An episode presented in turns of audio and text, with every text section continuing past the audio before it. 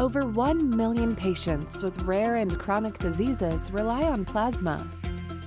Your plasma donation helps people live healthier and happier lives. Your donation matters. Earn extra cash while saving lives. Become a donor today. Find a center near you on iplasma.life. Welcome to What the Plasma, the podcast where you'll learn more about the importance of blood and plasma. Fine tune your knowledge about this highly misunderstood industry and hear interviews with patients, donors, and people on the front lines. Let's get started with your host, Mason St. Felix.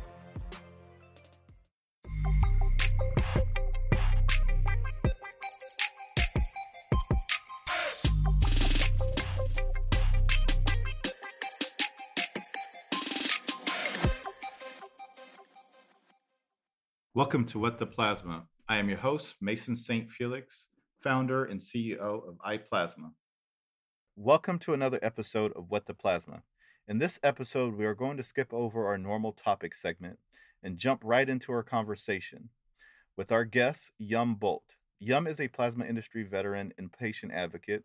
After 40 years in the plasma industry serving in various roles, Jan founded JMB Consultancy, where they focus on ways to improve access to therapies for patients.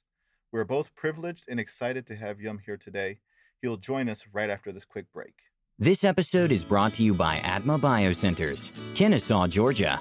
ADMA BioCenters reminds you that you have the power to heal others and help yourselves.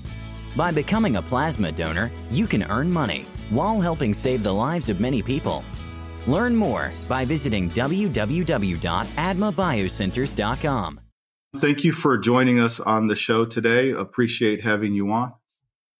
Pleasure. So let's jump right in and just talk a little bit about what's going on in the world at this moment and how you are addressing it or how are you approaching it? How are you doing with social distancing or staying at home and managing through all that? Well, I think it's extremely necessary, and it's very encouraging to see that the impact of social distancing can be seen with the uh, the hard data. The thing that we have to be careful with is that we don't take it too soon for a success, and that we stay careful and that we take the appropriate time to do so. Because somebody said it today, it's not about the risk that I am going to be infected is the risk that I infect somebody else. So take care of your other people and respect the, the distance rules. Yeah. So when you think about that, just the fact that this within the plasma community or just within the rare disease community is a pretty big thing. I think about just the impact and just a couple shows ago was talking about the impact that this has within the rare disease community and how this, in a way, mirrors a little bit their every day to day life. And we're kind of experiencing just a small glimpse of it here during just a few week period. Yeah, and there's one group in particular, two groups, as a matter of fact, in particular, where you can understand the concerns. And those are the persons who do not have the ability to fight infectious diseases because they don't have the antibodies that we need. And you have to think about people that have that genetically. We call that the primary immune deficiency. But you also have that, uh, the so called secondary. You have to think about oncology patients, people that undergo chemotherapy and are much more vulnerable to infection. So I can only imagine the con- concerns that these people have.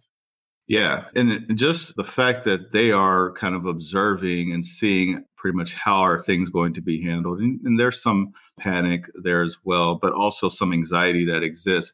But I think one thing that made me really smile the other day was seeing update that the plasma community and by community i'm mm-hmm. talking about the companies all across are coming together to put to create a non-branded hyperimmune product and i think that's very inspiring to see and i'm just curious what your thoughts are on that and what do you believe is the long-term effect of that type of mm-hmm. collaboration I'm very pleased with this initiative. But before I answer that question, I think it's very important to realize why this is so important. If you are infected with any pathogen, in this case, a virus, then you develop antibodies against that virus, so you're protected the next time. And that's what we want to do now. So, what you want to do is you want to find those persons who have been infected with the, the COVID virus, develop the antibodies, and use that to help other people. You have to think about the patients that were just described. You have to think about healthcare providers, and especially now, since there's no other therapy available. So, I think that's important to realize first. Once that's done, you can imagine if each individual company is going to develop their own therapy, it takes an enormous amount of time and a lot of regulatory hurdles, trial hurdles. So the fact that industry is willing to really put all the forces together, work together, and get a product for these vulnerable patients as soon as they can, I think it's a wonderful initiative and I'm very happy with it. Yeah, I think it just goes a long ways to show just the that the humanity that exists, especially in time of need across the board, people are willing to put aside competition. People are willing, and both people and companies are willing to put that aside and really focus on what's important, which is taking care of the patients that absolutely need it. I agree with that for, for 100%. And when you look at the details of this, as it is called an alliance, this is open for multiple companies, different parts of the world. I think it's a fantastic initiative. This is out of the box thinking that you need. This is focus on patients. This is focus on healthcare. I don't even want to think about all the legal hurdles. There will always be a legal issue, but think about humanity, think about impact on life. It's a wonderful initiative. Yeah, exactly. So when you think about the humanity of donating um, plasma and the humanity of patient, the vein to vein process, right, where a patient, another human is on the other side of receiving the plasma from a conversation that you know, when we had our intro conversation, you were giving some really bright examples around the connection between the grandmother or the yeah. you know the uncle. Can you share a little bit about that, just for the, our audience, just a little bit about that conversation that we had? Yeah, this is focused especially on those persons who do not have the ability to fight infectious diseases. And as we see today, you can have an infection before you know it. So remember your own time when your children went to kindergarten. How many times did your children get back with an infection that they got in school and then they infected the whole family? So try to imagine when you are a grandparent who doesn't have this ability. So every time when a child goes to kindergarten, you're at risk that you're going to be infected, or any time that you go play outside with the grandchildren, you can become sick. And I've heard so many stories of people who finally got diagnosed and treated with the antibodies that they are missing, that one of the most important things that they could do was play again with the grandchildren, play in a sandbox, and have a normal social life. This always impressed me a lot. It's the small things in life that make it so clear why this is important. Yeah, I think that was one thing that really stayed with me, and, and has really just been been on my mind for the last few days was that simple connection and just that simplification of it, right? You don't, as a parent myself, I don't think about go, kids going to school and then coming back home. It's flu season right now, or it was flu season for a while there with the kids going back and forth and they would come in, kids get sick. Like you just, it becomes so normal. Um, it's so normalized to me. And I made me step back and really think about for somebody that may not be in a healthy state like I am, like how much thought goes into these little small daily day to day things. Yeah, I have another good example for you, which tells you this issue is not national, this is not local. It happens everywhere in the world. A good friend of mine, he is one of the top immunologists in Japan. So he had a patient is also suffering from the same genetic disorder. And this woman would like to go to South America and see one of those uh, famous salt lakes and just enjoy nature. Well, in that particular country, they have a lot of other viruses. You have to think about yellow fever, you have to think about dengue, you have to think about West Nile, and not the infections that you normally find here in the United States. So for her to go there, she needs to have protection. And that means that any therapy that she has also needs to have the antibodies against that particular virus. Well, you can imagine that if you collect your plasma, in this case in the United States, where the, the, uh, the, the national population has not been exposed to that virus, there are no antibodies. And that is the reason why this woman will never be able to go to that country. It's those simple things where you can see what the impact is. And normally people don't think about it. Yeah. So when you talk antibodies, right, and this is starting to become part of the normal conversation, at least today with all that's going on, can you expand a little bit about what that is and what that means? Yeah. So what you have is the human system, they have an immune system that is going to be able to deal with diseases. And the way how this normal works is that when you get infected with a pathogen, your body responds with the development of warriors to fight that particular pathogen. You call that antibodies. If you get infected again at a later time, the system has already dealt with that and can then, in a rapid way, respond by producing an enormous mass of antibodies that immediately takes care of this pathogen. If you don't have that ability, you're going to be sick every time because you are not able to build up that army of warriors against that uh, particular infection. And that is what happens with these patients with primary immune deficiency. Yeah.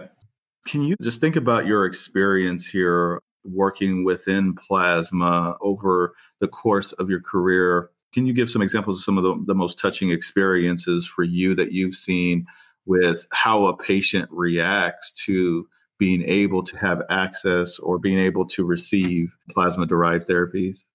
Yeah, what strikes me is that many times when you start to know these patients more on a personal level, you really hear the true stories. And I never forget a story of a gentleman who has this primary immune deficiency, but for whatever reason was never diagnosed. And he had sickness after sickness. And he got to the point that he gave up and he didn't want to do it anymore because he was sick all the time.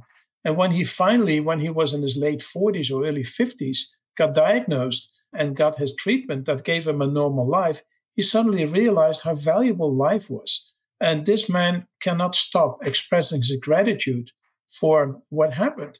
Another example was, again, this friend of mine in Japan. He tells me the story about a gentleman patient who comes in and who had a pneumonia pneumonia after pneumonia. And it was only after so many years that he finally found an expert who could diagnose him. The man started crying and said, Why did it take so long before finally somebody could tell me what was wrong with me? And this is what strikes with me. It takes a lot of time in many cases before patients get diagnosed. People think they have an infection, they get antibiotics, they don't do anything, and they get sick and sick, can't go to school, and these stories are absolutely amazing when you hear that.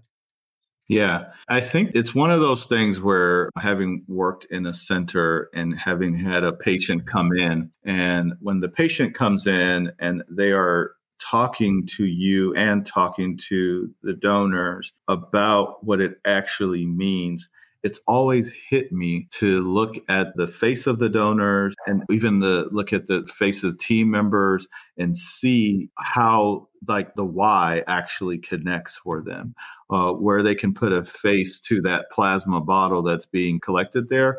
That has always been to me been one of the the biggest things. When i hear stories like that again it helps to really solidify and helps to explain why it's important to for donors to continue to donate and the lives that are on the other side of this. Yeah, and you know what? You started talking about what's happening today with this terrible virus that affects so many people.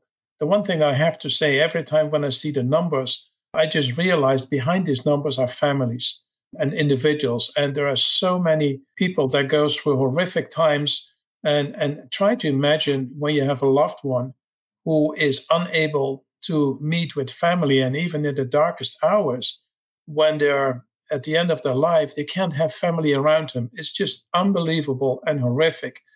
The only thing that i see as a positive from this whole experience is that people are now more and more aware of the importance of antibodies. You hear people talking about the power of antibodies and especially now since there is no other treatment. So i hope that this will be a good stimulants for a lot of people to think about donating plasma and help other people that are so much in need of the therapies that they need. And with antibodies that they cannot produce themselves. Yeah, I completely agree. I'm hoping the same thing too, that out of this comes the good of the fact that we got to have a worldwide conversation, um, not just a national conversation, but a worldwide conversation around this specific topic and that it's it's in the news almost daily talked about almost daily and it's creating it's causing people to ask questions about this ways that they normally would have not even thought about. So I really think that this is going to be in the long term a good thing. And I hope that it creates donors and plasma donors out of this as well. Definitely. Well, and that is why you asked me that question in the beginning about this initiative that was announced and used the magic word here. It's global. It's not a national issue. It's not a New York issue. It's not a Detroit issue. It's not a, an Amsterdam issue. It is a global issue. And I hope that this initiative will be the beginning of some really good thinking about changing some of the concept. And because, as you, as you know, the virus doesn't respect borders, the virus mm-hmm. is everywhere.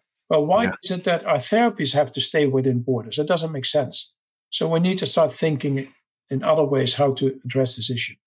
Yeah, I do think that there definitely should be some longer term conversations uh, about that. Can you just touch on that just a little bit? What do you mean by the why the therapies are have to stay within a specific border? Can you just touch on that a little bit more? Well, you have to deal with a lot of regulations, and the regulations are very focused on, on borders. Um, in the United States, you have to meet the requirements for FDA, and that's totally understandable. Uh, in Europe, you have European regulations but sometimes I feel that the regulations are not in sync. They're not always harmonized. I'll give you a good example. If you know that these therapies can help these patients that do not have the ability to fight infectious diseases, why is it that you have to develop the same kind of clinical trial in each individual country to prove the same thing? And here's another thing with this initiative where you work together. One of the benefits of working together with multiple companies is to shorten the time to run the clinical trials to prove the thing. And I think this is a good example how this initiative could lead to a, further harmonization and an improvement. Because don't forget, we're dealing with patients. Some of the patients have no ability to have access to any therapy. So we need to work hard to help them as fast as we can. Yeah, I think that there's what you said there. That's where I, I believe there's a lot of misunderstanding or confusion around how plasma, or specifically in general, is utilized or it's mobilized. So you see news stories prior to, to all this, you would see news stories that would push out information that didn't necessarily, uh, that were just not factual by any means. And I think it's really a good time. And I believe it's going to be a good time for people in the industry, but also everywhere else to start to really look at the, the true facts around donating plasma, people that it helps, uh, the processes. This is the right time for this conversation. I think you're so right. And I think that one of the things, for me, there are two things that will come out of this terrible situation. Number one, people understand more than ever how important it is to have antibodies that can be used for different reasons. That's number one. The second thing is that people start to realize that in order to get those antibodies, you need human plasma. So you need human donors that are willing to donate on a regular basis. So that is so different than what you have, what I call traditional pharmaceutical industry. What we're dealing with is not a pill, it's not a tablet. It is human substance that is being collected, tested, and manufactured before we have a therapy. And if you realize that between the donation and the, the application of a therapy, there could be more than seven to eight months. That makes it so different. And I think two things realizing antibodies and that the therapies are different are very good outcomes. Yeah. So let's shift gears just a little bit here and just talk about just the donors in general. So, one of the things that I, I, think about is that donors are the true lifeblood developing these type of products, right?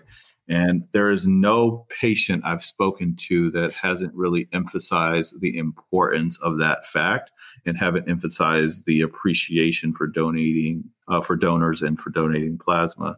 So, how do you think we can especially coming out of here, continue to build on what's going on here, but have the right messaging to connect with the current donor base, but also go outside of that and talk to more donors and help them to understand their value and their importance to this ecosystem of creating plasma derived therapies? Yeah, I think the first thing that people need to understand is donating saves lives, period. And whether you donate blood or you donate plasma, both donors are very important. Blood donations are very used, uh, important for hospital use, transfusion, cells, and components. But that's, I would say, for immediate use and uh, because of a clinical situation. When you talk about plasma, that is being used to manufacture therapies from the proteins that are in the plasma. So we should not differentiate between the two donors. Both types are extremely important.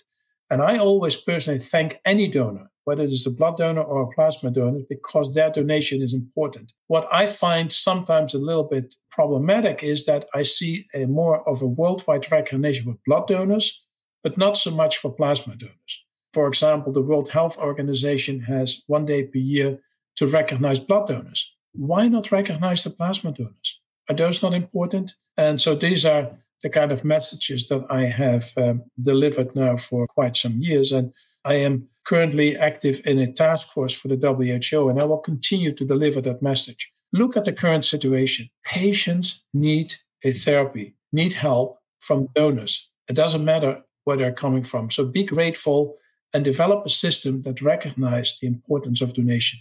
Yeah.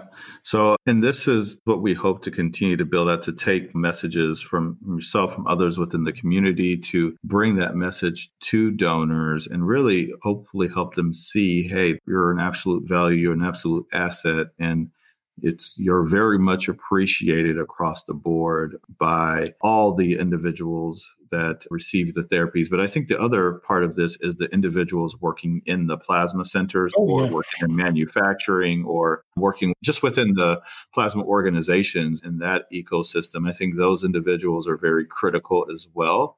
Especially when you think about right now where there's stay at home orders everywhere and just like our others in the healthcare systems or other essential workers, these individuals are essential as well for needing to show up to a plasma center, continue to work at plasma centers, even blood centers as well, to continue to operate blood and plasma centers to ensure that we're collecting blood, to ensure we're collecting plasma, to ensure these things continue. Because otherwise, you put a whole grind to that system where there's no blood being collected. So that impacts local communities immediately.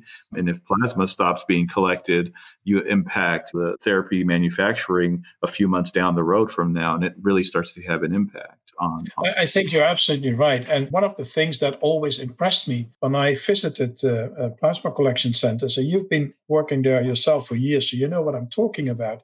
What happens, especially with the donors who come in more frequently for example, a blood donor comes in on average once or twice a year, whereas a plasma donor can come in more frequently. And as a result of that, you develop a kind of a family atmosphere with the center and with the donors. And the phlebotomist who is doing the stick in the arm and has the good technique, I mean, it becomes personal friendships, a family atmosphere. How is you doing? Uh, how is your family doing? How are the kids doing? Many centers have um, playground for children. Nowadays, a little bit difficult, of course, but that family feeling helps very much to help people being appreciated. Yeah. So huge thanks to that group as well. So, just last question for you is when you think about just the industry as a whole and where we stand now, where do you see things going over the next five, ten years in regards to demand, to supply? And how can plasma centers or companies or even communities better prepare? Well, what we have seen, and this is something that I've seen for probably 30 years or so, that the clinical demand for immunoglobulins is going to continue to rise. There's not going to be a change.